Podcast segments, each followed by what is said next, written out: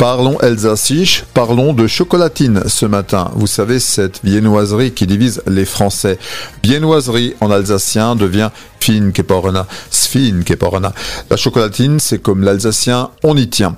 On emploie ce terme dans le sud-ouest. Ailleurs en France, on dit pain au chocolat, sauf dans les Hauts-de-France et dans l'Est où on parle de petit pain au chocolat.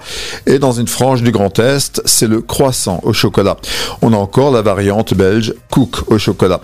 Personnellement, j'ai toujours dit chocolat avec là pour mon petit pain au chocolat. Sitôt dit, sitôt consommé d'ailleurs. Vous conviendrez qu'un pain au chocolat, ça ne mange pas de pain alors pourquoi je vous parle de chocolatine ce matin? Eh bien parce que dans les Deux-Sèvres, une a introduit cette appellation au pays du pain au chocolat. Myriam Gudin, qui s'est établie près de Toire, est originaire des Hautes-Pyrénées, où il faut dire chocolatine. Alors notre boulangère, qui ne manque pas d'humour, a imaginé deux étiquettes, une libellée chocolatine, l'autre pain au chocolat. vol. Pouvez choisir, sauf que le tarif n'est pas le même. 1,05€ la chocolatine, mais 5 euros, yaya, 5 euros le pain au chocolat, alors que c'est exactement le même produit. Évidemment, c'est une blague. Avec les clients évitent cependant le pain au chocolat et commandent donc une chocolatine.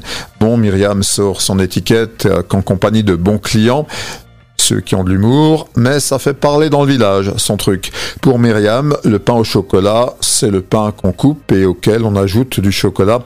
Le